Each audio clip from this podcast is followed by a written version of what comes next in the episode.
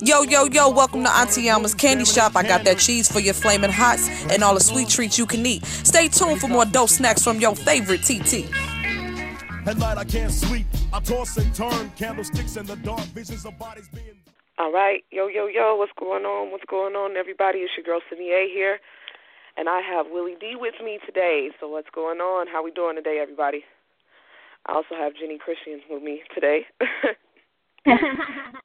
Hey. What's going on, Jenny? How you doing, darling? I'm pretty good. I'm happy to be on this call with you and Willie D. That's major. That's a highlight of my day. Highlight. Yeah, definitely, definitely. You know, we got a we got a legend on the phone with us today. We got a legend on the on the line with us today. So, um, you know, things definitely are um are major right now in the house. So, so yeah, I'm really excited. Really excited. Me We're gonna get to. We're gonna we're gonna talk about some things that are going on. We're gonna get the the, the kids. You know, we're gonna we're gonna get the kids involved. We got to sit them down and uh and and give them oh, a lesson yeah, because got uh straight. it seemed like the it seemed like the kids just they just don't know what's going on. It seems like they going crazy, and I'm talking about kids from my age and younger. You know, because I'm I'm I'm 24, so I still consider I'm still considered to be in that in that range, and a lot of people my age are still you know acting like that, if you will. yes, yes, yes. It, it's a it's a it's a crazy generation happening out here, which is is kind of disheartening sometimes because this is the generation that I feel that has the most impact, but yet they're the least focused on on what we should be. You know, so so much has changed in music and movies and entertainment and life and you know justice and so many things that I feel like with the few strides that we've made, the millennials, you know, your group can really take charge and take over with a little direction. You know, so I'm hoping, you know, Willie has some answers because he's definitely a well respected legend in his own right, you know, to help All day long. They'll, they'll all day long, and that's why I feel like you know this is a this is going to be a very this is going to be a very important conversation to even have, you know, um, because we just there's some things that I think you know the kids need to hear from an OG from somebody who has been there, done that, you know, especially because we you know with this uprise um, in you know in these new you know pro black movements, these civil rights movements that are going on, these Mhm. small you know pockets of you know uprise all over the country in every in every city you know. I think that you know young young people of you know young african american people need to know you know how to be radical. Because we don't you know what i'm saying? We're not i don't know if if if we're going about it in the right way you know? So Right. it, it's always good to have somebody's perspective that has that has done this before that can let us know like you know what? This is what you guys are doing right and this is what y'all need to do further. You feel me? So yeah Exactly. yep yep yep Exactly.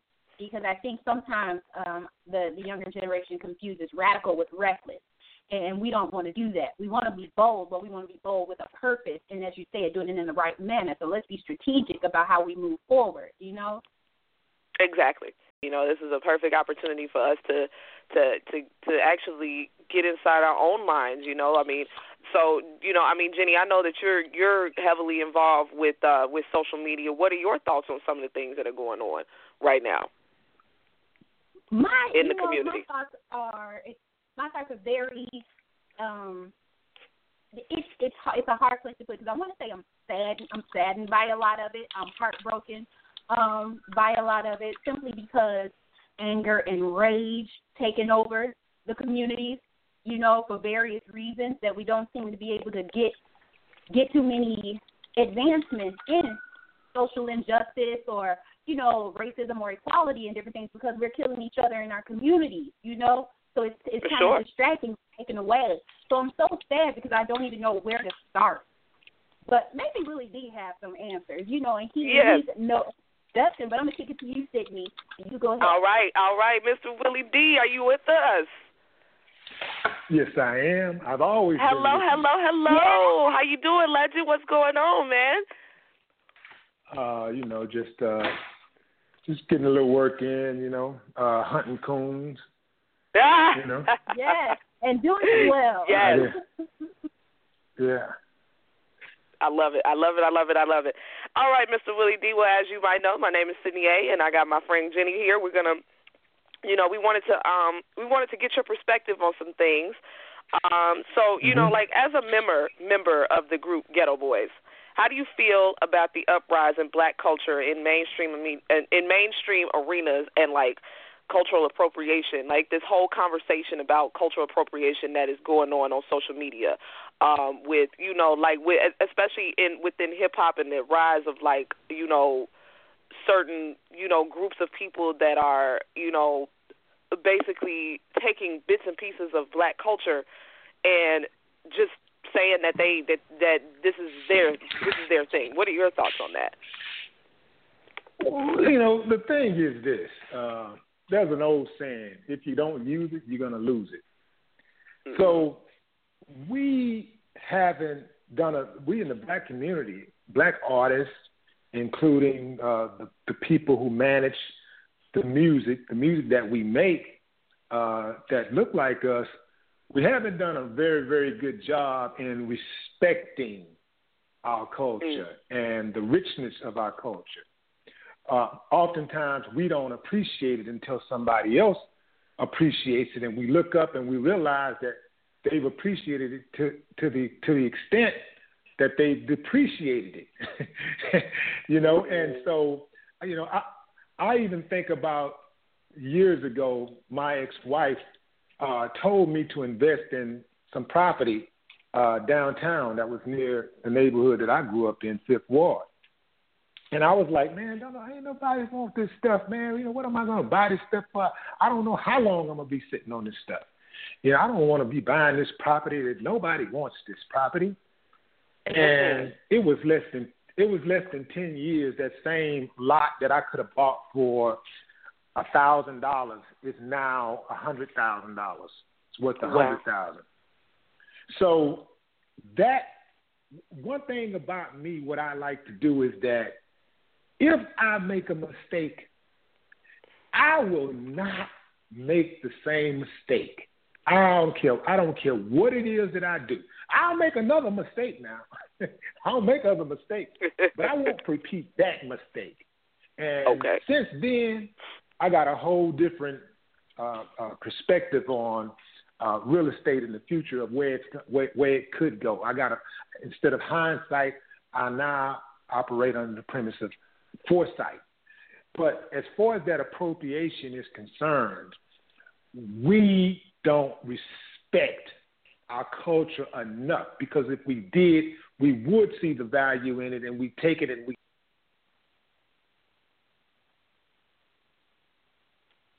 Uh oh. Yeah, hello?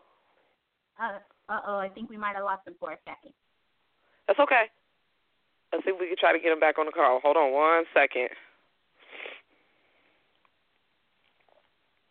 Uh, but he made an excellent point that I, you know, it never even processed with me. You know what you have. If you don't use it, you know you will lose it. Someone else will. Isn't that crazy? Definitely. Little things like that. oh, so definitely. True. And I'm, and you know what? That perspective is completely something I never even thought about. You know, in the realm of you know, like thinking about cultural appropriation because you're right. You know, when we think about when we think about the situation um, with you know like cultural appropriation, we tend to look at it as oh they're stealing, oh they're stealing, but you know right. who's actually talking about what is and what isn't ghetto and what is and what isn't hood and what is and what isn't bad who's actually who's actually perpetuating these ideologies because that that doesn't really necessarily come directly from the mouths of people of non-black people, at least That's in true. the arena yeah. of you know like our everyday lives, you know. Um, and um, it, it doesn't it doesn't come in in that you know in that respect.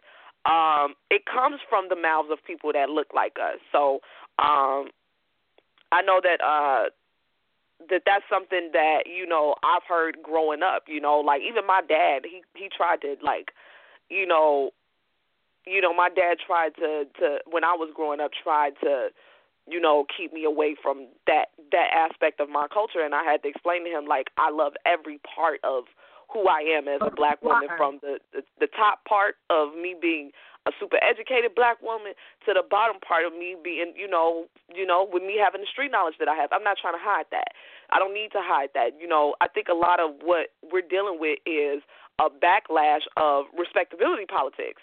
You know, oh well, black people shouldn't be doing this. You got to wear a suit. You got to wear a suit. But then you got everybody else that are coming in and they doing everything that we used to do in the hood, and it's it's it's high fat. It's it's popular now. like, oh wait, wait a second.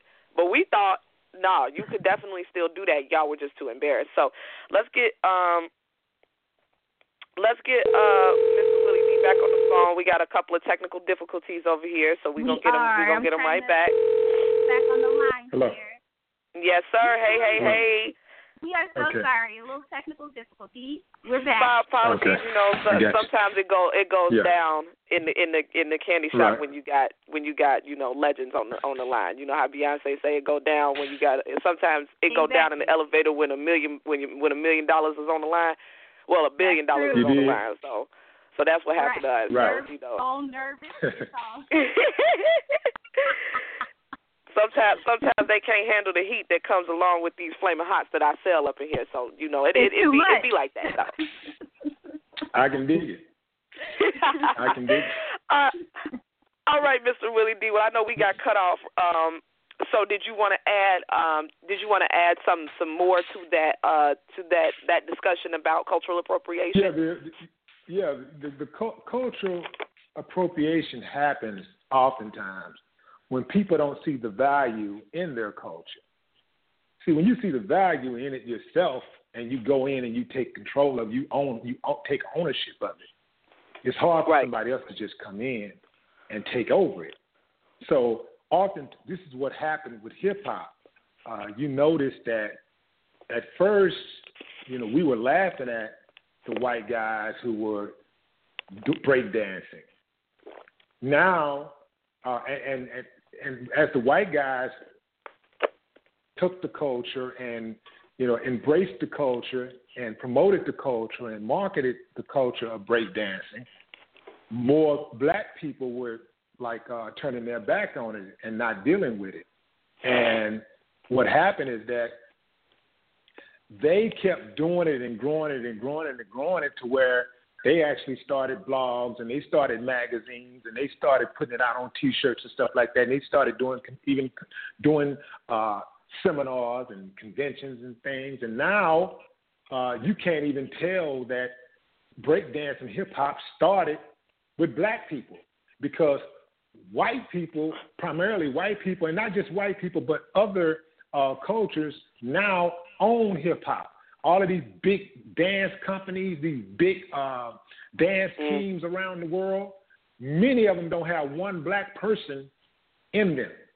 Very. And that is because we did not respect the culture and we did not see the value in it. You see, everybody else saw the value in it. Anytime you have a product that that people like or people people gravitate toward, that product has value. It has it, it can be monetized. And we didn't understand that. So we just thought it was just something we, oh, we just doing, we just hanging out, we just having fun or whatever. They looked at it and said, okay, we're going to not just appropriate it, but we're going to get paid off of it.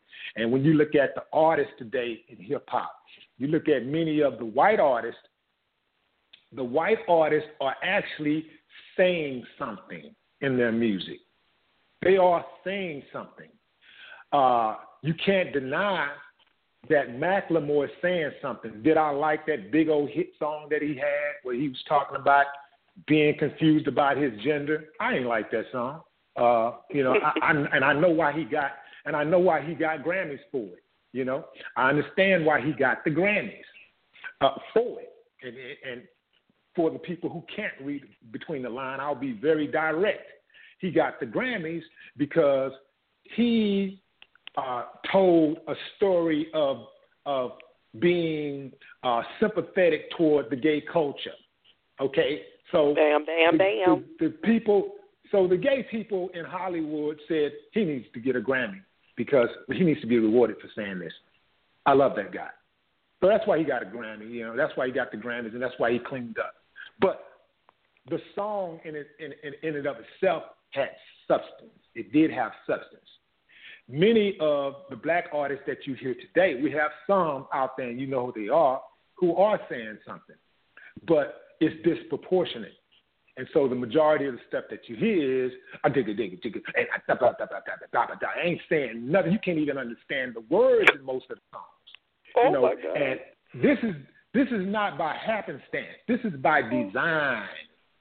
This is Yes. by design. This is programming by design. If we can program their minds, we know that most of the youth are listening to entertainment, and entertainment takes up a, a huge chunk of the youth minds. When they're not in school studying, when they're not at home doing their homework, they're finding ways to entertain themselves. And oftentimes they're going to turn to television or they're going to turn to music. And if we can get them to become uh, robots of nothing, you know, nothing information, we can control them.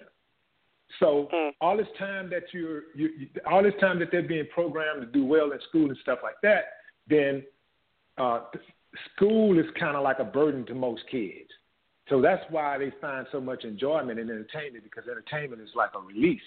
So you can go and you play your music, you can be free. You can turn, shut your door, put your headphones on, and you can just be free. You can block out the rest of the world. And if what you what's coming through your ears, that you know, uh, what, what's what's going into your mind, what's feeding your mind is a bunch of nothing, then that's what you're going to be about. So Right. when they sign the black artist, they are signing the black artists who many times, oftentimes, who are just basically regurgitating trash. And that's all they sign. And that's what everybody sounds alike. Everybody, it sounds like one long song with a bunch of guests on it. It just sounds like if you turn the radio on, if you turn the radio on, it just sounds like one long song. All all those ten songs they play in rotation sounds like one long song. Mhm. And most of the artists that are on these songs, you know, if you listen to uh, four out of ten songs on the radio today, you'll you'll hear Drake, uh, Lil Wayne, and and and and, uh, you know whoever's next, the newest hottest guy on, on on a record right now. You know, that's what you're going to hear. But in terms of context, uh, content, what you're hearing with the black artists that are being signed, they are, are artists who are actually destroying what we have left in hip hop. And when they sign the white artists, they're signing the white artists who are actually saying something because they know, okay, you're white. Okay, I got to make sure that I justify this. This, this I got to justify this signing. I'm going to sign you. You know, people going to be looking. Oh, he's white. He got the deal because he's white. No, he got the deal because he can rap. That's what they have to say. They got to be able to justify that. I need them to say that you got this deal because you can actually rap.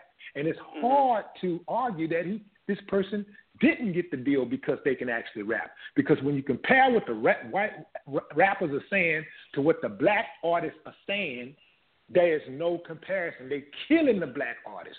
And we know this is by design because we know that many of these artists that are going in the studio purposely acting like they can't speak, they actually go into the studio acting like they can't can't talk properly. Because that's what's in now. Dumb and just being sounding dumb. That's in. So Yeah, you know that's that's like- actually very true. And I don't mean to cut you off right there because I just I just wanted to add an insert of of how I actually found out that that was true when I when I heard 2 Chainz for the first time. And this Mhm. man is a you know is a is a 4.0 student or something and graduated like Uh-huh. high school within 3 years and Yeah. the music that he made at the time never reflected. I mean like I was just like how do you just how do you go along with that? You know, like how do you Yeah. how can you go into the you know, I battled as an artist myself, you know, as a vocalist myself. I battled for years with not wanting to be because, you know, it, it started I will say in my in my perspective, it, it started almost with them taking like the soul away from R and B music and I had to explain to, you know, the person that signed me when I was sixteen, I'm not doing bubblegum music. You're not going to my voice Mhm. isn't, isn't bubblegum worthy. I don't think I'd sound good on bubblegum pop tracks. You know, um, you know, I, I I actually have a voice. I would like to do music that reflects you know what my you know what my vocal abilities are.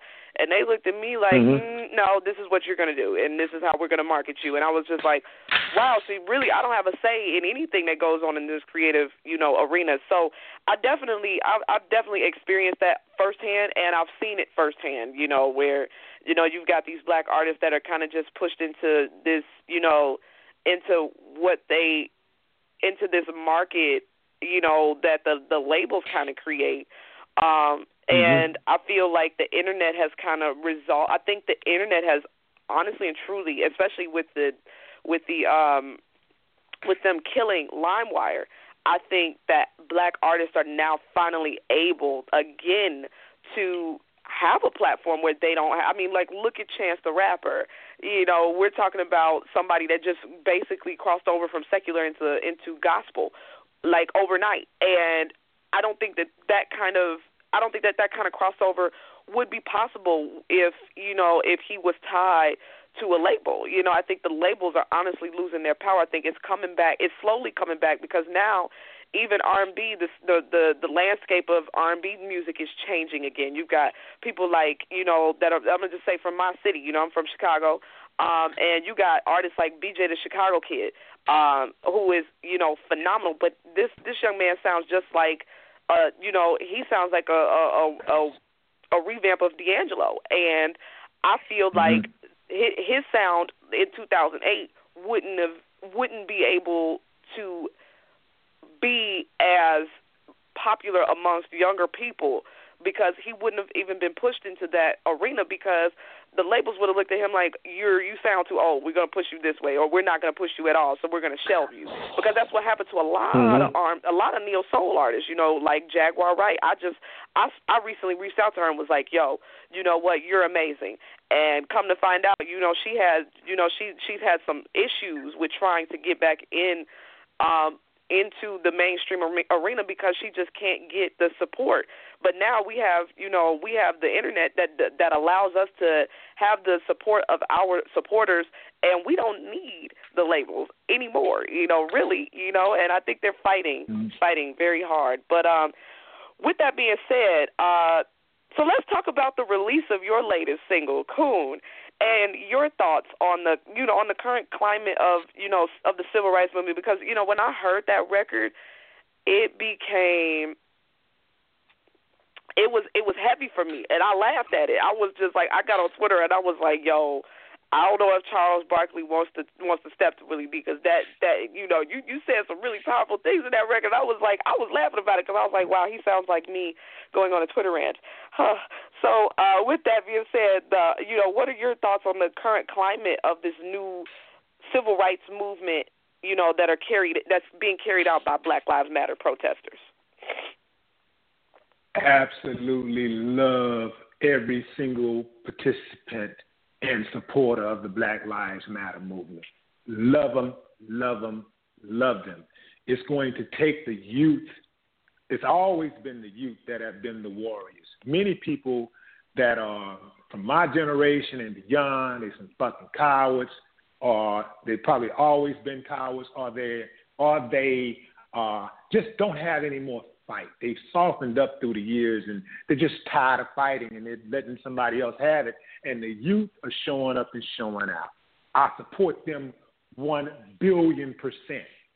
I mean, I and, and I love it, and it is very, very important that black people understand that when you see people, mainstream media primarily, policemen, uh, people in the media, attack the Black Lives Matter movement, what they're trying to do is make you distance yourself from the Black Lives Matter movement. They want to discredit the Black Lives Matter movement. You have to understand that the media is a PR agent for the government. They are a PR agent for law enforcement, and they're all in the same game. So they control the narrative when anything happens. That's why when the police kill somebody, shoot somebody down, gun, gun an unarmed man down, or beat somebody to death. They say the officer said such and such happened, and blah blah blah, and da da da da da. And they kind of like have a tone where they try to make it seem like it's factual when the officer says this is what happened, and then they leave it alone. Now, when they come from the other side of the a victim, they'll say something like, allegedly. Mm-hmm. they use words like allegedly, uh, uh, as the suspects say, blah, blah, blah, or whatever, whatever. See, they're all in the same game. And so, uh, law enforcement, uh, government officials, lobbyists, uh, the media, they're all in it together. And, and so when you see them attacking the Black Lives Matter movement, you have to understand that it, your, your oppressor is not going to ever be honest with you. Uh, we've seen the Black Lives Matter movement attacks before. Uh, if you can remember the Black Panther movement, uh, even the NAACP in the early days. Uh, you never see them attack the NAACP anymore because the NAACP is bought and paid for by the oppressor now. So they control the NAACP, and that's why you haven't seen the NAACP uh, make a stance a serious stance on any black issues in the last 40 years, 30, 40 years. Uh, they're irrelevant when it comes to standing up. Black Lives Matter is the best movement that we've had since the civil rights era. It is a, it, it's I totally support it. So we have to understand that we've seen them before. Anytime that you do something in America, we, first of all, black people have to go ahead on and finally admit whatever you're thinking about how things are going to get better and we're going to one day be treated fairly and everything's going to be equal, it's not going to happen in your lifetime. It's not going to happen in your children's lifetime. It's not going to be happening in the next lifetime or nothing. No, no, no, no, no, no, no lifetime ever. It's never going to happen unless you have total revolution. And revolution involves bloodshed. Okay, because America don't respect mm-hmm. nothing but blood and money. Okay, so we ain't we ain't got all we ain't got enough money. So what else you got? See, so it's not going to happen. All of that praying and hoping and wishing, it's not going to happen no matter how much you do it. It's never going to happen because you have to understand that we live in a white supremacist society. America was never shaped, the Constitution, the laws that, uh, that were written were never meant to give black people a fair shake. And the people who practice racism, they come up with these think tanks and they sit around and figure out ways to thwart black empowerment and efforts and progression every maybe 10, 15 years. They come up with another trick and they implement it. They did it with uh, they did it with besides slavery. They you know once they did it with Jim Crow. They did it with the welfare system. They did it with crack cocaine. They did it with the Tuskegee instrument uh, uh, experiment. They did it with uh, uh, Black Wall Street. They did it with uh, they did it with mass incarceration. They're doing it now with immunization, where they're uh, immunizing our children before uh, they're uh, five years old, three years old, and many of our black boys are, have uh, autism. Why black boys? Like we never had these issues when I was growing up. We always had, and and yeah, I'm gonna say it. I ain't trying to be politically correct. I, you know, I grew up using the word retarded, and I think retarded is a good way to to to, to explain. He was not he was not mentally challenged. He was retarded. We had one retarded kid per neighborhood. That's how it was when I was growing up. Now you have all of these boys. They're not calling them retarded now. They're calling them. They're saying it's autism. Okay, it's autism. Where is all of this stuff coming from? How do you have almost one in every four families that I know now that are black got an autism autistic kid? And, mo- uh, and mostly a black. I mean, it's a boy. Where is this coming from? I'm telling you, This is not a conspiracy theory. A theory. This is a these are facts. These people are targeting our community. A, a white guy, one of the doctors who uh, worked for the CDC, actually came out. You can look this up. He actually came out and admitted that they knew that uh, these immunizations were causing uh, autism in black uh, boys, and they would not, they did not, and they did not report it for another ten years. They said nothing about it for another ten years. This is stuff that these people do intentionally to weaken the black community. So we are in a white supremacist society, and it's being practiced on us every single day. And we have to understand what we're up against. We have to understand that when we see people like Stacey Dash and Charles Barkley, Stephen A. Smith, and Raven-Symoné, and other black people who get a pass for disparaging the black community, we have to understand this is by design because they don't have any other white they don't have any white people or any Hispanic people, Asian people getting on CNN, TNT, ESPN, or ABC, NBC. They don't have any white people who actually get a paycheck that's on the payroll of any of these networks to disparage their communities. They only have black people who do this. And we're so stupid that we say, well, how you going to hate them because he has his own opinion? How you, how you going to not like them? This is a successful black woman, a successful black man. How you going to hate them because they have their own uh, own opinion? First of all, let me explain something to you. Uh, uh, Charles Barkley and Stacey Dash and Stephen A. and all these people, they're not successful. They're not successful. They have money. It's a difference. Yeah. They're not successful. They oh, have definitely. money. They have money and they wear nice clothes and they're on TV. That's it. They're mm-hmm. garbage. They're trash that needs to be thrown out. They don't serve the black community no, in no shape, form, or fashion. If you're not helping a situation, you are hurting. And none of that commentary that these people get on, on, on, on television and, and say and, and spew out there to, for the rest of the world to hear. None of this helps the black community. We know what's wrong with the black community, but you don't. That don't mean that because we have our own issues and we cause many of our own issues that we can't call out the other people that do harm to the black community also. You know, just because black people kill black people doesn't mean that you sh- that that the other people who kill black people should get a pass. Well, they killing each other. Why can't I do it? But that's kind of the way they come off.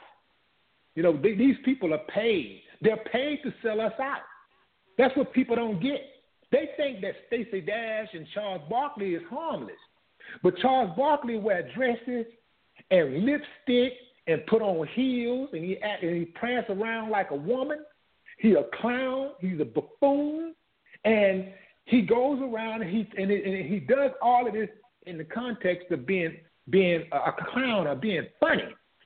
But what he's doing is that he's telling other black men it's okay to put on a dress and wear lipstick and be made a clown of. Uh, you know, it's all in good fun. It's all in humor.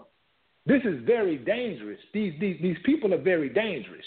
Stacey Dash is very dangerous. People look at Stacey Dash and say, "Oh man, she uh man, Stacey Dash, she she pretty, she fine, she this." Stacey, when I look at Stacey Dash, I, I see a monster. I really do. I see an evil person, an evil, diabolical person. That's who I see. And she's, you know, psychological warfare is is is many cases is more dangerous than physical warfare. Because one person, let's say one person go out, you know, you can have uh, gang bangers can be controlled. If they like like if they wanted to clean up like if the government wanted to clean up what's going on in Chicago right now today, even if black people said I'm gonna keep killing, they could still control it if they wanted to. They can they can bring the hammer down if they wanted to. Just like okay, so so people say, well, well, well, if you can't, you know, black people got to take they they got to take stock. They got to they got to they got to they got to uh uh they got to pull themselves up by their bootstrap. They got to stop doing this. Let me tell you something. If they can stop black people, those same black guys that's in Chicago killing everybody, shooting up everything, if they can stop them from going in there, shooting up the bank and grabbing that money out the bank, why they can't stop them from shooting in the neighborhood? True. They ain't. You think they don't want that money in that bank? You think all them killers don't want that money? That's at that bank. That's at that at, that, at that big uh, at Walmart. You think they don't want that money? That they don't want to get to that safe? If they can stop them from getting to that safe and getting away, if they can stop them from getting that get get get going to that bank and getting that money and getting away, why they can't stop them from killing each other or shooting up the neighborhood? They can stop it if they wanted to. They don't want to.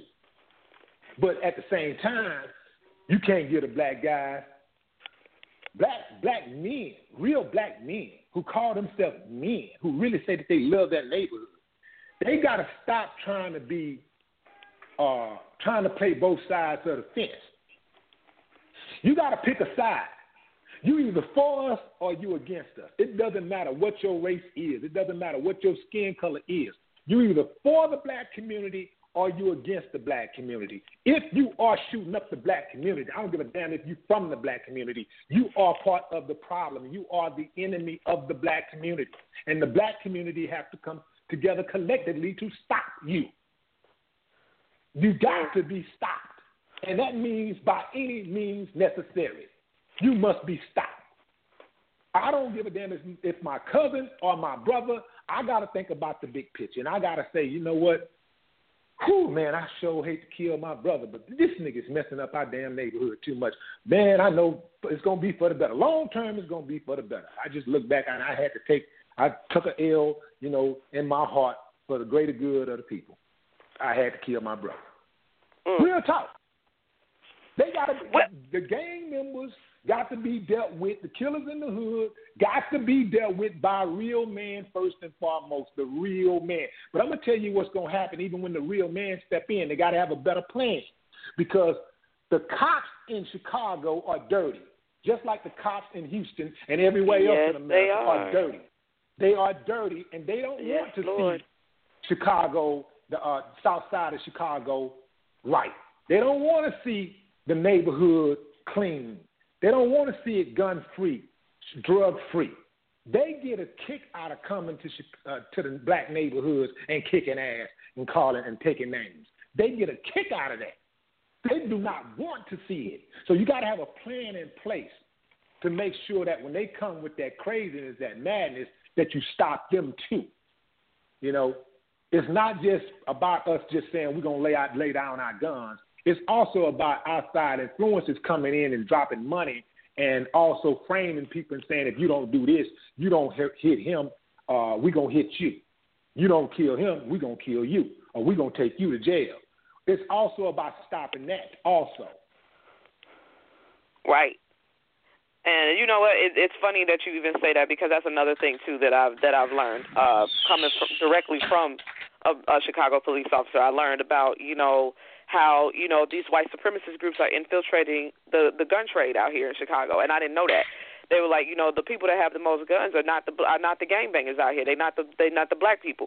It's the the the, the Aryan uh, Brotherhood that has they're mm-hmm. coming they're coming to Chicago and they're selling guns on the street because we all wonder like how are these guys getting all these guns where they getting them from and how they get these the the the the, the Aryan Nation the Aryan Brotherhood is buying guns you know, the one one police officer told me um about a situation where they discovered that um this guy had over like 250 guns in Chicago and then over 750 in Michigan. And when he told me, he was like, you know, well, what race do you think this guy was? And I was like, he, I was like, he's white, isn't he? He was like, yeah. And I was like, well, that makes sense to me because they have the access to everything and they are the ones controlling majority of the gun trade in the city of Chicago. People, a lot of people don't know that, and the police know it. So you know, it's it's all one big cycle. But um, but Jenny, why don't you go ahead and, and take the floor? Because um, I know that you you you wanted to talk to him about certain things. So what are your so I'm gonna go ahead and give the floor to you, okay, darling?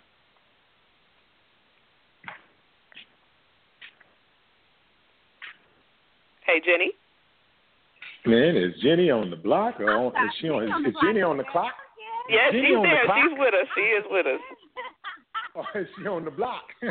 Oh, I did. I did have a couple of questions, and I just wanted to, you know, switch gears slightly because I know we discussed your stance on the state of hip hop, you know, as it is in mainstream. But how do you think the newer artists can, you know, push forward by carrying on your legacy and other pioneers in the industry just by being street reporters in a sense? Well, first and foremost, let me just say that I I, I appreciate diversity.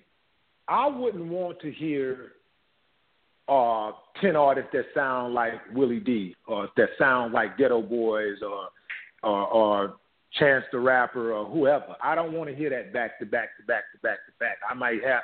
I, I got different mood swings. Just like I don't want to hear rap all the time. Sometimes I, I listen to country western. Sometimes I li- I want to hear rock. Sometimes I want to hear my R and B, uh, new school R and B. Sometimes I want to hear my Motown R and B. Sometimes I sit back and I listen to Ch- Chopin. You know, I like music, period, and I like I like diversity. So the problem with hip hop today is that the state of hip hop is that we don't have enough diversity in the music. Mm-hmm. So if we had diversity, then that we wouldn't even wouldn't even be having this discussion. Uh, we, we we just don't have enough diversity. So, you know, for that artist that want to to make a statement that want to have st- substance in his music, uh, you have to decide. That artist have to decide. You know, am I going to uh, am I going to comply, or am I you know am I going to just just comply, or am I going to just be a rebel? Mm-hmm. Uh, I chose to be a rebel because they don't play my music on the radio, no way. So I was like, you know, shit, it don't even matter. I'm gonna, I can say whatever I want to say, but even before then, thank God, I, I grew up at a time and I was signed to a label like Rap A Lot Records, who allowed me freedom, 100% freedom of speech. You have to imagine that you know, even with Rap a Lot and J. Prince being the head of Rap a Lot and we all being from the hood, I would come to to to Jay with songs like "Fuck the KKK." You know, mm-hmm. I'm talking. I, this is when I was 22 years old, 21 years old. You know, right? Uh, I'm I'm coming with songs like I'm coming with songs like you know, bald head hoes, which is a song that we know is gonna ruffle some feathers and right. we know it's going to probably alienate my female fan base, but it's a song that at the time I felt that was necessary to do. Uh, I didn't think I was just making the song to disparage women. I thought I was going to encourage women, like, oh, mm-hmm. you know, let's go natural. You know, I'm thinking, but it, that song, it actually took on a total, it actually had a total opposite effect of what I thought it would have. it kind of encouraged women, you know. But anyway, but I would come with songs like I would come with songs like, you know, niggas and flies, mm-hmm. where I, I know if I do this song that black people gonna lose their mind because I'm telling black people, no, it ain't okay to drive a Benz and and not have a, a the job and be living with your mama. That's not okay. Mm-hmm. You know, I'm telling you that it's I'm telling you it's not okay to to go out go out and rob a, a, an armored truck and and then uh, go buy your girl a fur coat and y'all walking down the street in the hood. She got a fur coat on. Mm-hmm. You know, that's not okay. It's not okay. You know, so right. um, I would come with these type of songs, uh, and even Jay would be like, "Oh man," you know, he just dropped his head like, "Ooh, you know, that kind of thing. So I had the freedom. I've always had the freedom to say uh, what I wanted to say. So I don't even know any other way. Uh, so for these artists that that want to really say something, they're gonna have to decide. You know, you know, do you want do you want to get to the money? Do you want the money, mm-hmm. or, or do you want the integrity? Which one you want? Mm-hmm. You know, sometimes you can get both. Kendrick Lamar was able to pull it off. J. Cole was able to pull it off. Uh, you know, um, Eminem was able to pull it off. Mm-hmm. Sometimes you can get sometimes you can get both, but oftentimes artists are going to try to do whatever that sells, whatever they sells, because most uh, uh, label owners and stuff like that, even the independents, they don't understand anything else, so they want to hear whatever that's happening out there that motivated them to want to be in the industry. They want to hear music like that. And we'll be right back. We got to restock the shop with penny candy and colored socks right here on Auntie Alma's Candy Shop. Candlesticks in the dark, visions of bodies being burned. Yeah. Um, um, the, the point is that we don't have enough diversity, and um, if we did have enough diversity, uh, it would be cool because I, I quite frankly don't like just listening to one style of music. I don't care if it's the most important style of music that most people think is the greatest thing ever. And even if I think it's the greatest thing, if I even if I agree, I like diversity. Sometimes I want to listen to something mindless, you know, just to mm-hmm. have a relief. I want to hear it just to have a relief. Uh, that's why I like comedy. I like I love going going to comedy shows. Uh, you know, people go to comedy shows to most people go to comedy shows to escape uh, the world for a moment and just to have just to laugh and just enjoy themselves for a moment before they get back out there and and, deal with all of the madness that, that the world offers. So um, I think uh, the diversity part is what's really, really missing. And if we can, if, if the artists today really, really want to make something that's conscious, that's, that's my mind stimulating, uh, that artist have to decide, uh, you know, are they going to hold out? Because you may have to hold out for a long time before you can get an executive who's willing to spend their money on the type of art that you want to make. Because mm-hmm. at the end of the day, it's still a business. And so that, that executive got to feel like he's going to get a return on his money. I can guarantee you most executives, it's strictly about the money. And, but, but that's going to be like, you, you stand a better chance going to an, like, in, blowing up independently first once you grow up independently, then the major have no choice but to do business with you. And then at the end, and then at that point, it's just a numbers game. But mm-hmm. going in out of the gate, trying to do con- something conscious and going straight to a major is probably not is very very uh, not likely to happen if you're black. Okay. Because they don't want they don't want the the young the youth the young black people in America minds to be stimulated. They don't want you to know your history. They don't want you to know all of the dirty, undermining things that they do in this country to to hold black people back, to keep their foot on black folks' neck. They want you to believe that you and you alone are responsible for uh, anything that happens to you anything that negatively negatively impacts your life. They want you to believe that you and you alone are responsible. See, if you're riding down the street and you get killed, and the, and the police shoot you, and you ain't have no gun or nothing like that, and they just you blow, blow your head off, they shoot you 55 times. Uh, they are going to. They, they they don't want you to know that you know that shouldn't have happened. You know, uh, and that should be some type of. Uh, um, retribution uh, toward the cops that did it. They don't want that type of message. You know, they want you to feel like some kind of way you deserve to be shot 55 times, uh, and then uh, after you was pronounced dead, another cop walks up and shoots you another 55. You know, you know, of course I'm exaggerating. I'm just saying, like, this mad, madness that, that, that's happening out there. They want you.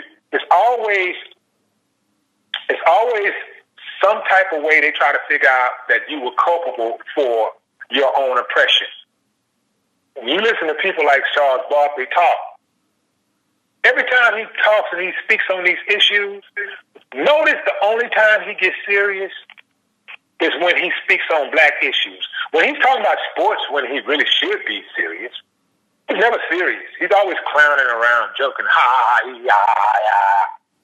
But when it comes to a black issue, and they always make sure that he's dressed a little better when he talk about black issues. Make sure he got his suit on and everything, got his little makeup on. You know, this is not, this is not the regular makeup and foundation he used at home. Uh, this, this, this is the professional stuff they put on. Make sure everything look good, the lighting and everything is great. And then, uh, and I go out there, boy, now get him, boy, get him, boy. And that's when Charles Barkley turn it on and say, he'll say things like, the jury got it right. I think the jury got it right. And we need to respect the jury's decision and blah, blah, blah. And then he'll say, but black people, you know, that's, you know, you know, we got to understand that we, we can't, you know, the cops got a hard job to do. The cops' job is hard. Man, I can, man, they got, it, it's, it's about a hundred jobs in, in, in, in uh, more or more in this country that's more dangerous than being a police officer. Hell, uh, just being a regular human being is more dangerous than being a police officer. Yeah. But they tell you this, they tell you this so that they can justify buying tanks, spending all that money to buy tanks, and so that they can justify, so that they can justify these uh, uh, these these huge salaries that that that some of these cops make, some of these supervisors and stuff make, so they can get more, so so so they can just get more money. That's all it's about. It's really about money. Uh, uh, cops uh, in the last, I think it was like last five years, uh, there's been a steady decline in police uh, police murders. Uh, most officers don't even die on the job. Most officers die in accidents. If they're on the job, they die in accidents.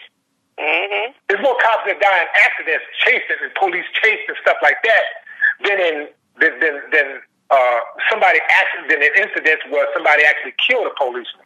Right. But they got everybody afraid, say, "Oh man, you know, cops, the job is just dangerous, it's dangerous, and we need to respect it." So we try to give, so we tend to give them a pass when they slip up and take a life, or two, or three, or four, or five hundred over the last couple years. You know, you know, or, or five hundred over the last year. You know, thousands over the last ten years. Thousands. We tend to give them a pass. Cops, uh, uh, fireman jobs. It's far more dangerous to be a fireman, a logger, a lumberjack, Mm. um, uh, a, a, uh, uh, a window cleaner. See, that ain't sexy though. That's not sexy. but it's far more dangerous to have those type of jobs. Yeah. That is absolutely, absolutely true. So that is that's that's a that's a really dope perspective to, to take on that. Um, so okay, so as a Southern artist, um, what are your thoughts about like um, acts um, like Atlanta rapper B.O.B. or so-called activist Charles Wade, who uh, used the Black Lives Matter movement as an accessory in regards to uh, coonism or their own kind of agenda. I don't know if you're aware of what uh, uh, took place with uh, Charles Wade, but um, what are your thoughts about No, tell me.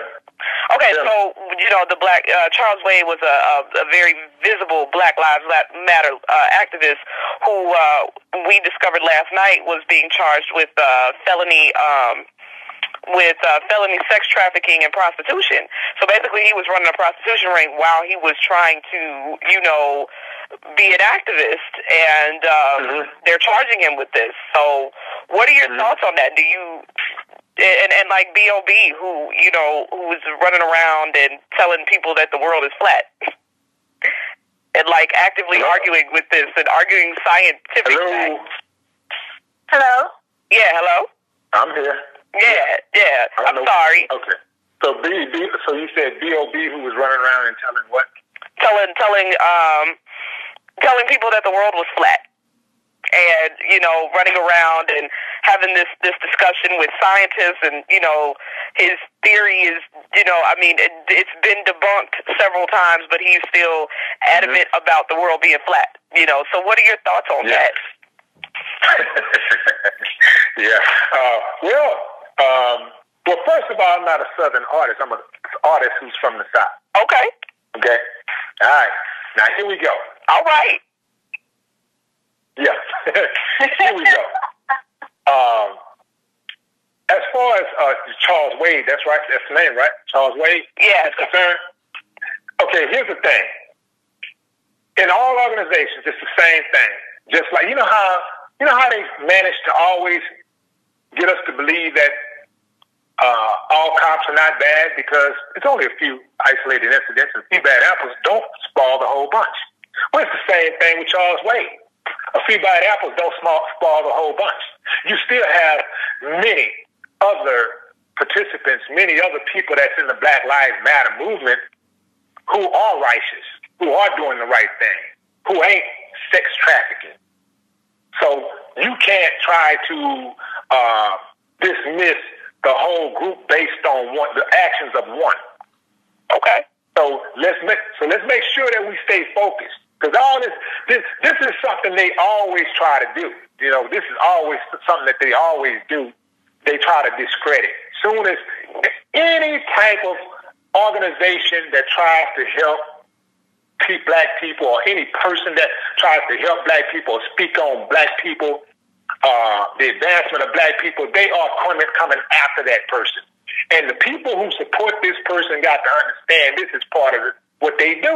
So when they, so when you see it coming, you just got to know the stance, you know, just to hold your ground and say, well, that don't mean that because he did this or he did that, that I, that I have to uh, not support anything or you know or, or the things that he said is untrue. That doesn't mean whatever whatever he said is untrue because he got caught doing this or that or whatever. Doesn't mean that he, what he said is untrue.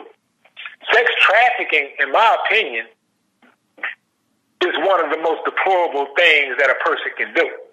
I think it's you know I personally think sex trafficking is very is a deplorable thing. Uh, now, when it comes to the sex trade, in my opinion, it's a little slightly. I got a slightly different opinion about that. Uh, and I know I'm getting a little bit off topic here, but I'm gonna come back to it. The I think that if a if you got one responsible adult, and I'm not talking about somebody that's been enslaved or human slave. I'm saying a responsible adult who says, I got some sex over here. You want it? Well, this is how much it's going to cost. And the other person pull out the money to pay for it. That's a transaction between two individuals that should not have to be subjected to any type of uh, penalty, any type of persecution, prosecution whatsoever. It's two individuals. You got it. I want it. It's it's it's free trade. You know, it, it's just it's sex. It's just like, and I feel this. I feel the same way about dope. I feel like I feel the same way about dope. If I got a rock and you, I'm a responsible adult, and you want to smoke that rock, and you want to buy that rock, I don't think that I should not be able to sell you that rock.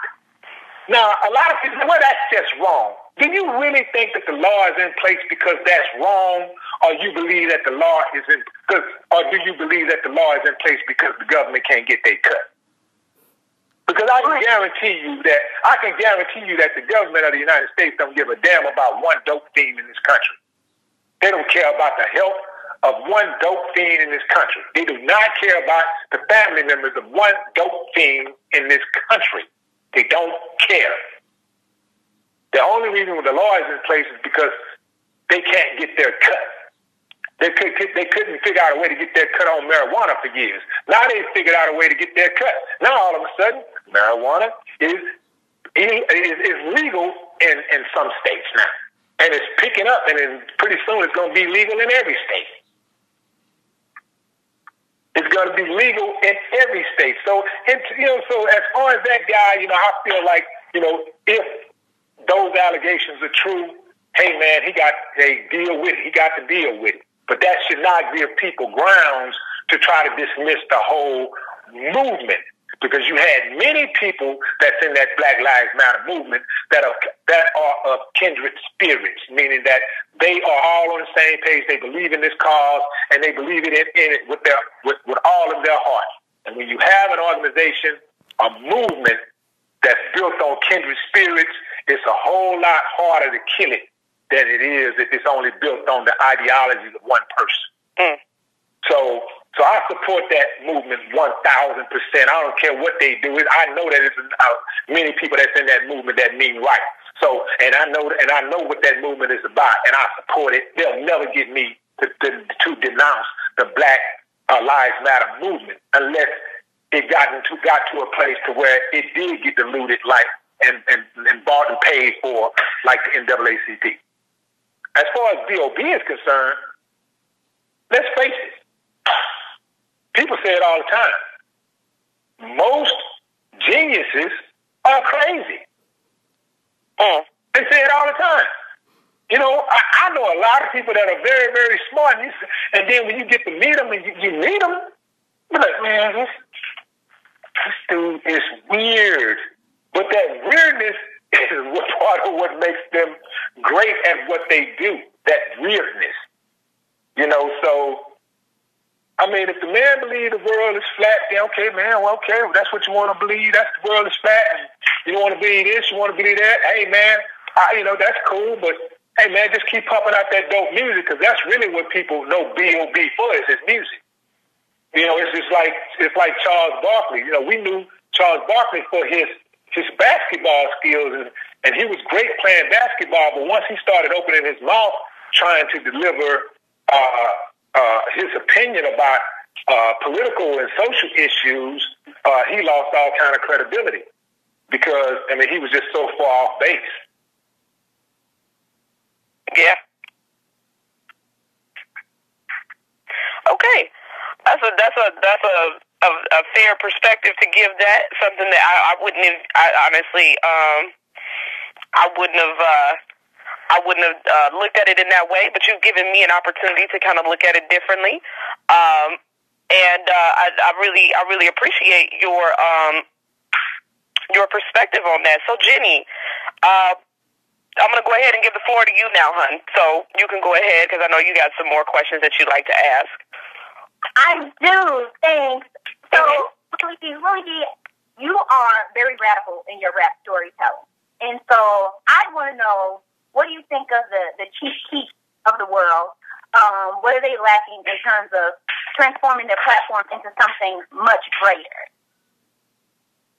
Oh wow, wow! What a great question! Wow. I, I, I'm I'm I'm gonna preface this with a story. Okay. When I was when I started out, even though I was in the group Geto Boys, Mm-hmm. I was that I was the street number one street soldier on the planet. Didn't even know it because I was in a group and I always played team ball. So I always was always about the group. You know, yeah, people was telling me, man, Willie D, man, man, all of these street dudes would just come up to me just like, oh, Willie D, man, Willie D, Willie D, Willie D, Willie, man, man, man, you know, I'm feeling you, man. You know what? You know, I had dudes that would come up to me and tell me, man, they wanted to actually do things, whatever I asked them to do, they would just do it like a soldier. And I was like, nah, I'm cool. nah, you know, I'm cool. nah, you know, you know. And I didn't. I had a lot of power in the streets, and I, I did not know the extent of that power or how to or how to uh, harness that power. You know, to to to to actually make really good uh, changes aside from just giving a message, but make them turn those messages into action. I could have easily, I could have started a whole new political uh, party and with major influence at that time. So I did not understand, uh, you know, how how to, you know, it's, it's so Sam to much is given, much is required.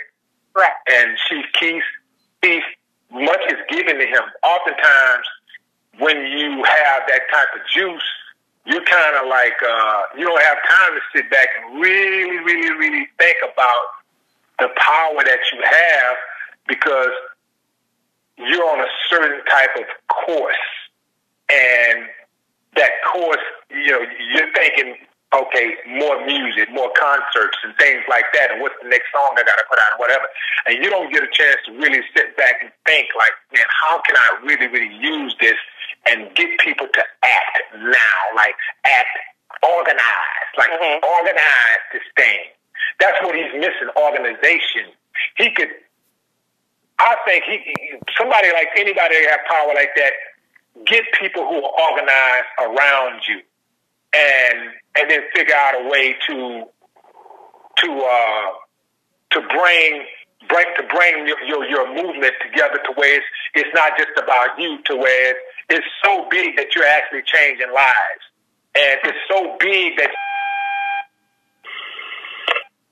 you can you know it can become so many other things you know it can become a, a source of of, uh, of of providing employment for for the underserved you know, uh-huh. it can become a source of, uh, uh, you know, getting people to the polls and not just getting to the polls. I just don't believe in just voting alone. I believe that you have to vote, but I believe that you also have to stroke a check. And I know people say, well, that, isn't that bribery? Uh, uh, call it what you want, but that's how America operates. America don't operate on just votes alone. America, you have to, you have to, you have to give something to get something. And a vote alone is a vote alone is not going to uh, uh, make change for black people in America. It, those votes have to be accompanied with uh, checks. You have to go to find, go to these people, these lobbyists and, and, and, and, and politicians and stuff. You have to go to them and say, this is what we want. Just like the Asians do, just like the Hispanics do, just like the gays do, just like the mm-hmm. white folks do. We have to go to them with a check and say, this is what we want. And if we go like that, we will get what we want. You know, now that's other ways to get what you want, but that is one of the most effective ways to get what you want. This country is ran by money. Mm-hmm. This is a capitalistic society. It's ran by money. Mm-hmm. So if, if I if I if I was if I had the power that that Chief Keef had uh, have, you know, what, I don't know if he smoked. I don't know if he drank. But if he do, I'd get back up off that and say, hold on now. I could do a whole lot more. I can be Chief Keef the rapper, or I can be Chief Keef Keef the you know the the the the Messiah. You know, like I could really, really make some moves. I could really, really change some things and change people's lives. Like really change. Like he's changing. You know, like he's changing lives, believe it or not, with his music. Everybody that listens to his music is not thinking, I'm going to go out and kill somebody. You know, a, a lot. Sometimes the most, you know, dangerous music or, or, or the most dangerous sounding music, music that has the most violence in it, uh, oftentimes you know, uh, soothe the beast. They say music soothes the wild beast. It does. The wildest beast. It does. So mm-hmm. sometimes you know, I, I remember a girl told a, a female wrote to me over 20 years ago, and she told me she had broken up with her. With her well, she didn't break up. Her boyfriend left her after getting her pregnant, oh, wow. and she and she and she survived. She had she was suicidal, and the only reason she did not kill herself is because she played Bald Headed Hoes on repeat, mm-hmm. and it made her laugh it made her laugh so much that it was therapy to her. Wow. The most unlikely out of all the motivational type songs I've made through the years, and the songs that I really thought could change was going to change somebody's life and influence somebody to do the right thing, it was Bald Headed Hoes was my least. you know that I thought that I thought would like stop somebody from killing themselves. You know, uh, but yeah, or make somebody to be want to be a, a a responsible citizen. But that's what it did to her, and that's what she told me. So I know that I know you may many of you may not think that that music is influencing people in a positive way, but it can. You know, so I would say to him and, and other people that got that type of platform, like sit back, step back, get you some people around you who got some good heads on their shoulder who already are probably coming to him, uh, coming to him already saying, "Wow, you know what I'm saying? You should do this or do do this or do that. Let me help you do this." Like, you know, pick you a good team, get you a team around you, and let them go do what they do, mm-hmm. and you be and you basically be the spokesperson for it. That's so true. You actually answered, you know, my next question, which was going to be, you know, some advice to those young people in that position. So, you know, I'll actually just follow up with um, social media is very powerful. So, how do you think the power of social media has changed the game? And do you feel like the labels are losing their power to independent artists? Yeah, they are, uh, but they'll figure it out. they always do. Uh, basically, yeah, they'll figure it out. The, the labels, the labels, uh, uh, you know, they they they're, they're attacked by the uh, independent spirit. Every uh, maybe uh, you know 10, 15 years, something happens, and uh, they uh, they got to scramble to maintain control. So every time an independent artist pop up, you know, they're gonna go to them with a deal. They're gonna make, make when once they see you got those views on YouTube, somebody gonna make a phone call. Right. And they're gonna try to and they're gonna try to you know, they're gonna try to you know, they're gonna try to reel you in. So and that's what happens to, to most artists anyway. You know, once they get hot, they, they're independent, but once they get hot, you know, it's very, very hard to turn down that money when that label come to you. You've been struggling all your life you know, you're trying to be, or, or you've been struggling, you know, for, for, for, for several years trying to get in the game and just busting your butt and doing everything, and then the label come along and say, "We got you. We'll do it for you." And they stroke the big check. Uh, it's hard. To, it's hard to turn that check down. Very hard. Um, so, but I think that the internet in and of itself uh, has been a blessing and a curse for the entertainment industry. Mm-hmm. Uh, personally, we've lost a lot of revenue because of the internet and people downloading uh, the music for free. And the, and the internet also because because it, it, it, because it's only a digital imprint. Uh, the music now is just only a digital imprint. Um, it, it's, it's a lot it's a lot easier to steal the music and people have gotten used to not even paying for music in many cases. A lot of times, artists got to put out three, four, five, six, seven mixtapes before they can get any type of attention. Right. Uh, and and and they got to give it away for free. So the thing about it is that that studio time ain't free. All right. Uh, oftentimes, if you make a if you make a music, if, even if you make music uh, and you buy a little five dollar music, it still costs something. You know, if you buy five dollars off the internet, it costs something. So, but the, but the fans have gotten used to getting the music for free. So that has really made a lot of artists not even want to make music. Like some of the real serious artists, they won't even make music. I know some very, very good artists who this generation will never hear. Mm. These are some of the best artists in this. This is this generation is actually the generation. I believe is the first generation who will not get the best of the best that their generation has to offer because of the piracy uh, in, in, in, the uh, in the music of the music. They're not going to get the best artists that their generation had because many artists feel like they can't make a decent living in the music because their music is being pirated. And so what they're doing is that they're just doing regular jobs and they're doing their music on the side or as a hobby. And, and they refuse to comply. They refuse to just give their music away for free. You know, Prince never did it. All right. There's, there's a number of other artists that did it. You know, they said, no, I'm never giving my music away for free. You know, it costs me to make music. And, and, and I don't and I don't go cheap. I don't buy five dollar beats. You know, Right. I deal with real producers, you know, who uh, you know, who are serious about their craft and I have to pay them. I feel that. you see a Willie D record out there, you know, it's gonna have some type of it, it's got it's gonna have some value on it. You know, it's gonna have some value on it. I hear people saying, "Well, you should just give it away for free." And Nah. but let me ask you, well, let me ask you something. If uh, you can go up to the dealership and get a free car, why would you ever buy a free car? I mean, why would you ever buy a car if you can get it for free? Right.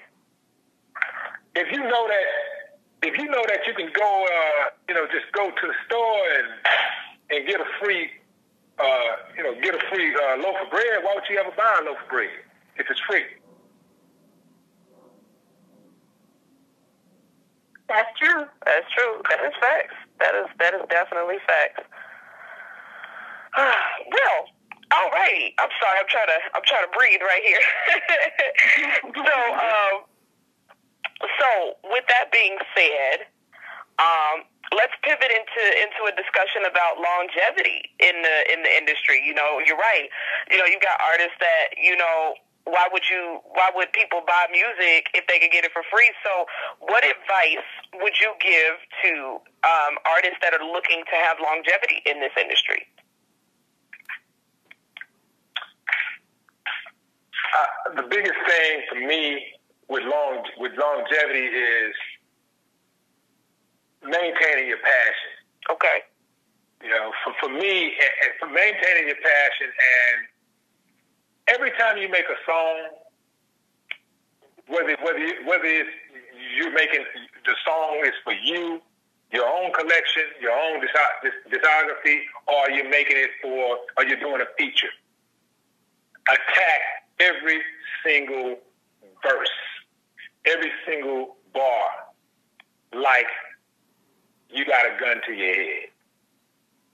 Somebody, if you don't rap your ass off, I'm gonna blow your head off. That's the way I rap. Because I never know when the fir- I never know when somebody's listening to Willie D for the first time. So when you listen to me, I went, oh hell, damn, where he been? Oh shit, let me let me now go look up that whole catalog and now let's see what's up. So that's the way I go at it. So when you hear Coon, all of a sudden, I, I've been reading a lot of the posts, a lot of the blogs and stuff, and what's cool is that a lot of I, I'm reading stuff where people are saying this is I've been saying all along Willie D is one of the best artists ever. He's underrated. He's you know blah blah blah. I've been saying it and saying it, and then now it's like this song is like validation for them because I haven't put out a song in 15 years, but yet I can put out a song that that that that that uh, carries uh, more discussion than most of the brand new artists that are out now. And people are talking about my song, and they're also praising the lyrics. It's like, damn, you know, not only has he not lost a step, it seems like he's gained some steps. So for me, uh, it has a lot for me. You know, I've always been big on like saying, okay, like I have to make this song like I have to write this like this is my last song. Like this is the or this is the first time that a potential fan will hear my music. And I want that fan. I want them to say, I don't want them to say, oh, you know, I don't want them to fast forward. When my birth, if I'm doing a feature, when I come on, I want you to raise up in your seat. Oh, hell, okay, oh, okay. So that's the, that's so I, I think having pride, having pride about what you put out, that music that you put out, helps to make you get that longevity because only artists with time music, timeless music, really have longevity. If you look back at all the artists, any artist that's relevant over the last ten years, uh, most of those artists have timeless music. Just about every single one of those artists' music is timeless. That music is in a time capsule. All these artists with these little fades, you know, one hitter quitters and stuff like that, you know, you, you don't hear from them, you know, after a few years. They, they're out of here. But if you go in and you pay attention to the music and you put you put some, you know, you put some real thought in it, and you go in that studio and you say, you know what, I'm gonna I'm gonna do this, you know, you know, this is cool, but I think it can be better. You go in with that type of mentality. That was always my role with the Geto Boys. I could when we do Geto Boy records, after we would finish an album, everybody leaves, and I'll sit in the studio and I just listen to the whole thing, and I'll just be listening, like, okay, I hear something right here. You know what? I'm gonna put a commercial right here. Okay, I hear something right here. I'm gonna go in. The song is already jamming, but I'm gonna go in and I'm gonna say, yeah, yeah, yeah, yeah. Like we got a song like like like uh, the song uh, "I Tried" mm-hmm. on the last on the album that we put out in 2005. That song was already jamming, but I heard something. and I went in the studio and I did in the hook. Is you know it was like uh, it was like uh, uh, uh, some singing going on in the hook, and I came in. I was like, ooh, ooh, ooh. That's me singing it. and then I say, yeah, yeah, yeah, yeah. You know, just that little shit, that little bitty touch that you put in there, and little extra stuff. The fans appreciate that. And it all, what it also does is it, it, it puts just a little bit more distance between your music and the next person. Because the average artist is not really, really a serious artist. They're just artists. They're not really serious. you know what I'm saying? I'm the type of artist when I make my music, I want other art, not just the fans to appreciate it, but I want other artists to appreciate it. So when I hear people, this is a true story of one of my buddies uh, that work out in, you know, worked for Rap-A-Lot was out in, uh, in, in, in New York before Biggie was killed. And he said Biggie and, and uh, Puffy was in the studio and they were arg- arguing about who was the better rapper out of me and Brad. You know, it was like with Scarface. There's a thing he said. He said Biggie thought that Scarface was the better rapper, and Puffy thought I was the better rapper. you know what I'm saying? That's impressive. When I hear that stuff, like so, I know when you can be a, when you can impress your peers, you're doing something. You know, when when I when I go to a party and I see Eminem for the first time, and Eminem walks up to me and he he says, to his manager, what what music did I just buy yesterday? And he said, oh, I bought your, he bought controversy. He was like, Eminem tells me he bought my controversy album the day before that he met. That means something to, something to me. That means that I know that I'm doing something. I'm doing something right. So it's not just my, my fans that, that I'm that I'm want to impress when I make this music. I want my contemporaries to pay attention to. I want them to listen. I want to send them back to the studio and try to get their shit tighter.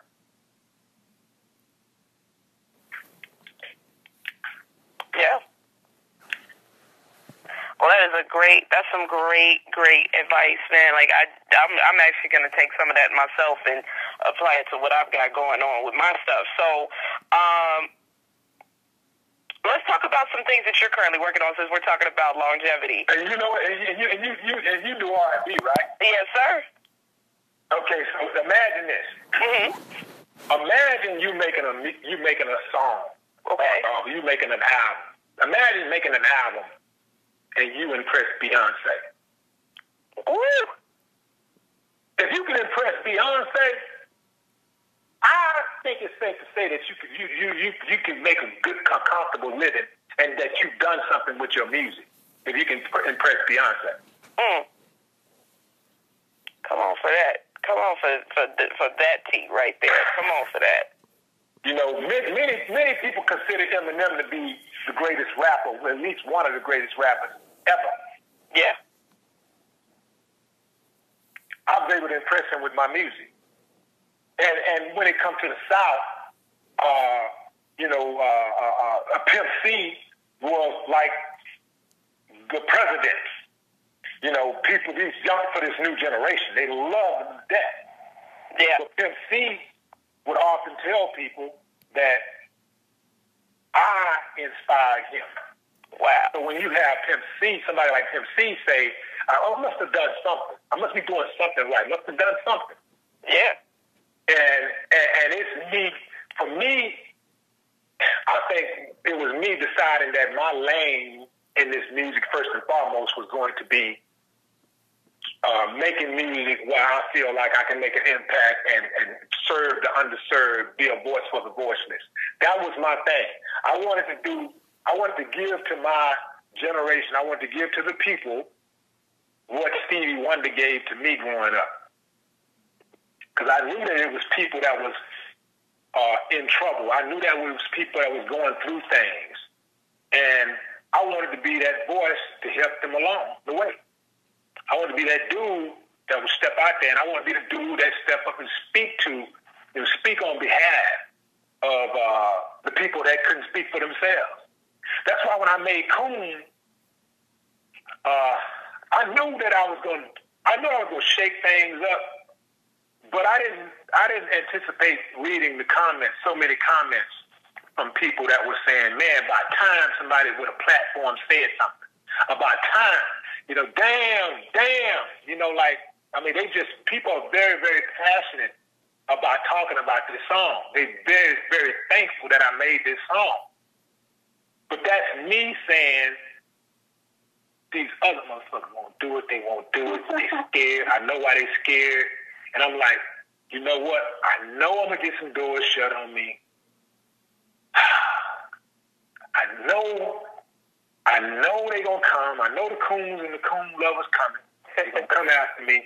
And I was like, man, but man, fuck it, I'm doing it anyway. And that's how I've always been as an artist. I like, you know, no, but normally as an artist, I, I wouldn't have, I would, I wouldn't hesitate. I just do it. This time around, you know, I got, I got a daughter that's about to start law school. I got a son that's, uh, that's, that's 16 years old, about to go to business school. And they got lives and, you know, they got some things that they're going to be doing some big things. Yeah. They're expected to do some big things. And, you know, I have to consider when I do things, that I want to make sure that any moves that I make, that they don't have to be penalized for. Right. You see? So, and, and, and if they do get penalized for them, I am going to unleash everything I got in me to destroy anybody that come near my kids. Anybody come after my kids, I'm going to make them pay. I don't care who it is. I don't care how much power they have. I am going to use everything I got to break them. I'll make them wish they never heard of the name Dennis. That's the way I'm coming. Mm. And I think, I, and I think all men should be like that. All men should protect their family, should protect their children, should protect their woman with everything they have. And that includes all enemies, domestic and foreign. And when I say domestic, I mean more more closer to home, like your community. Protect your family, protect your children, protect the women.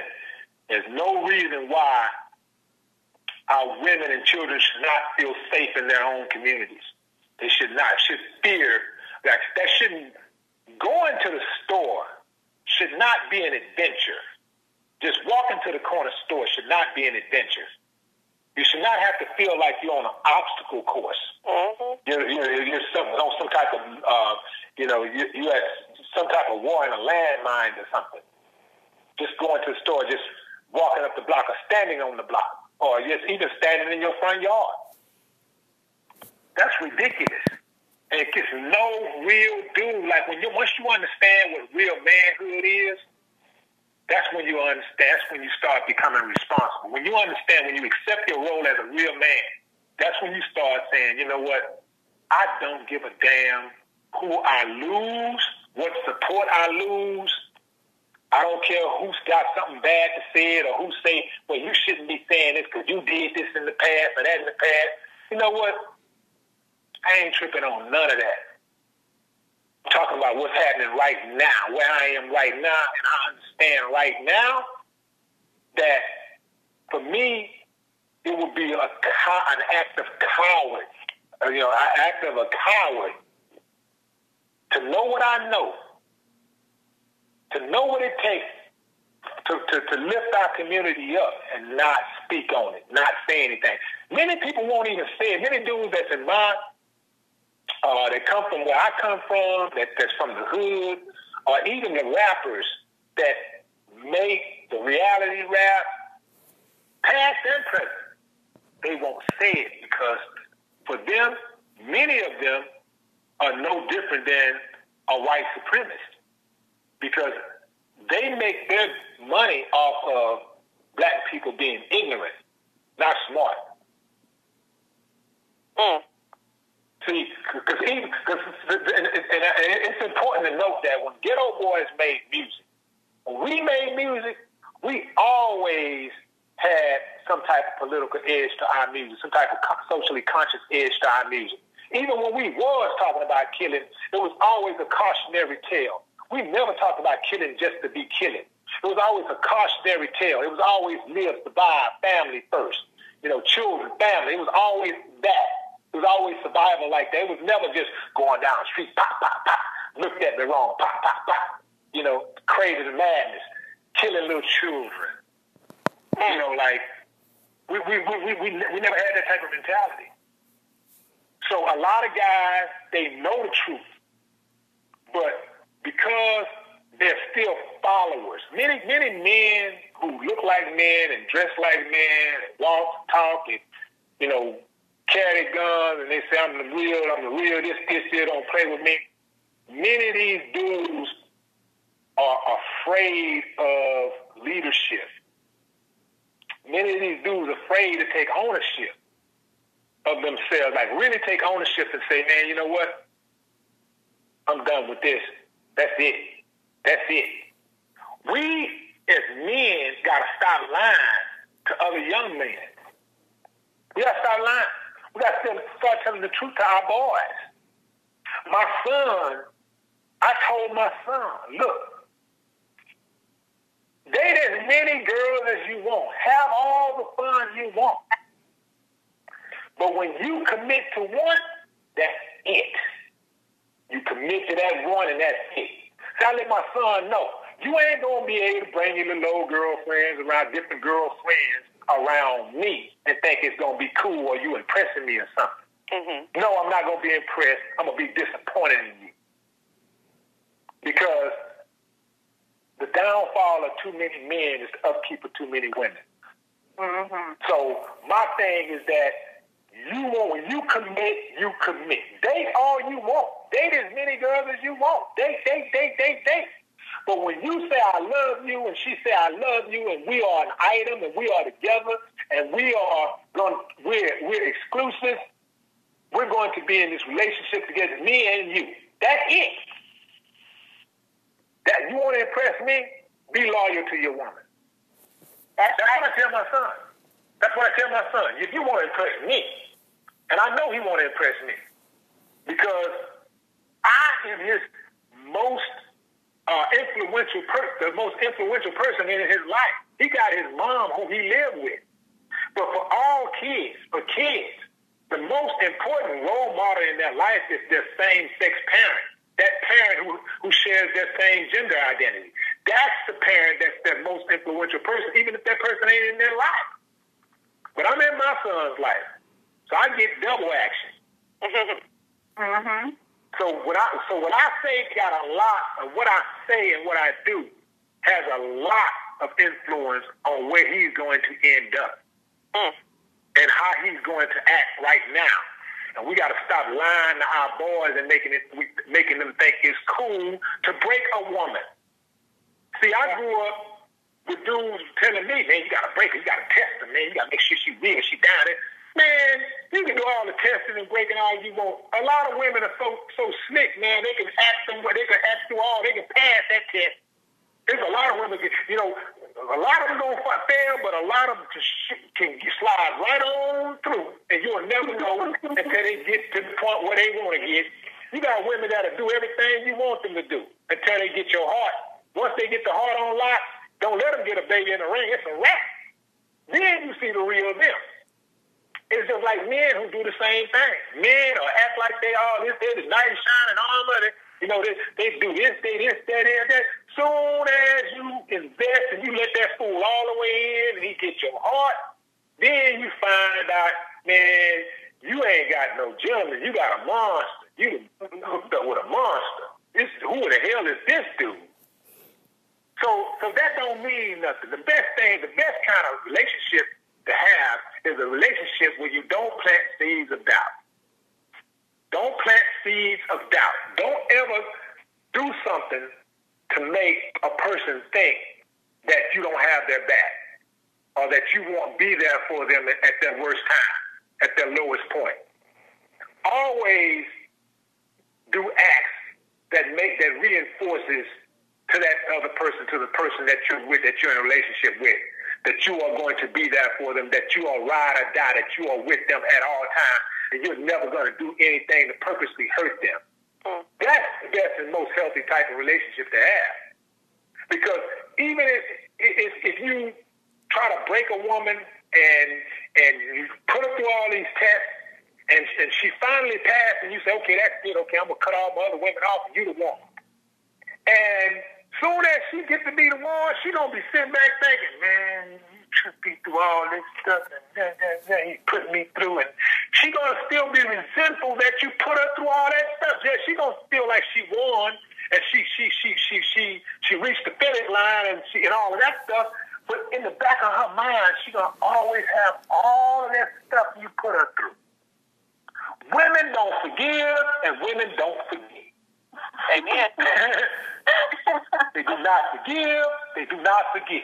Because if they if they if they forgive if they forgave if they forgave they wouldn't keep putting it in your bringing it up putting it in your face all the time. Mhm. So we know we know women don't forget nothing. We know that. But a lot of times I hear people say women forgive but they don't forget. No, And we are, no, that's a lie. That's a lie. They don't forgive and they don't forget. you right. You sure all right. Cause I'm right there. Right, you are dropping some gems on every level today.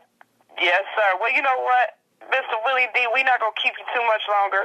We just uh, we want to uh, let our let our listeners know where we could get, you know, um, where we could find you uh, and your music. You can find me um, on the corner Fifth Ward selling some dope, nigga.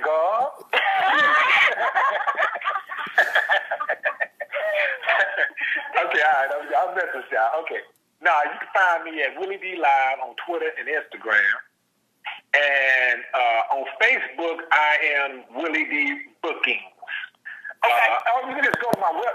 You know what? The easiest thing to do is just go to my website, and everything you want to know about me is right there. All, all my social contacts, everything is at willied.com. So my videos, everything is, uh, is right there. It's at willied.com. That's the easiest way to find me. All righty, sir. Well, it was an absolute pleasure having you. Thank you for stopping through the candy shop and chopping it up with us at the countertop. Uh, we definitely appreciate no you. doubt. And um, No doubt. and we will uh, we will No doubt. Whatever, whatever. Yeah, yeah, whatever. You know, just uh, you know, uh, just you know, just reach out. You know, from time to time, and uh, you know, I, you ain't, you know, we ain't got to. We ain't got to do the whole publicist thing and all that stuff all the time. You know what I'm saying? Just hit me up and uh, and then, uh, but I, I you know, I'm, just depending on what I have going on, I may have to use it to schedule it. But you know, I don't, I don't need need need to use a publicist to approve it because, hey, you know, we all family. That's for sure. That's for sure. We are a big family over here at Haute Chicago and Haute Noir That's Media. about twenty dollars. You need. I need about twenty dollars for next week. Yeah, right, right though. You got look here. Send, send me your PayPal address and you got it. Uh, that's It's it. hilarious. You know, it's all it's all in the family over here, Haute Chicago and Haute Noir Media, as well as Alma Mater. So you know, we do our thing over here, and you know, you are more than welcome to stop by the candy store at any time, Mr. Willie D. And you have a wonderful, wonderful day. Thank you for for for, for stopping in with us. We we really appreciate that, and we'll be in touch very soon. Okay. You got it. You got it. And in the meantime, I want you to do me a favor and go check out hautechicago.com for me. That's H uh, H A U T E Chicago.com. Just as the slave master in that day used Tom, the house Negro, to keep the field Negroes in check, the same old slave master today has Negroes who are nothing but modern Uncle Tom. He take a Negro, so-called Negro, and make him prominent. Build him up, publicize him, make him a celebrity. Your nigga jokes while he in the room. He gon' laugh harder than you, cause he a coon. I'm a goon, top down, pants up when I walk. Never call a CEO a boss, I'm not a coon. Boom! It's the elephant in the room. Nah, that's a motherfucking coon. Blacks been free since Lincoln got wasted. But some of these niggas still on the plantation. Listen up, Charles Barkley. You light skinned, but they still calling you a only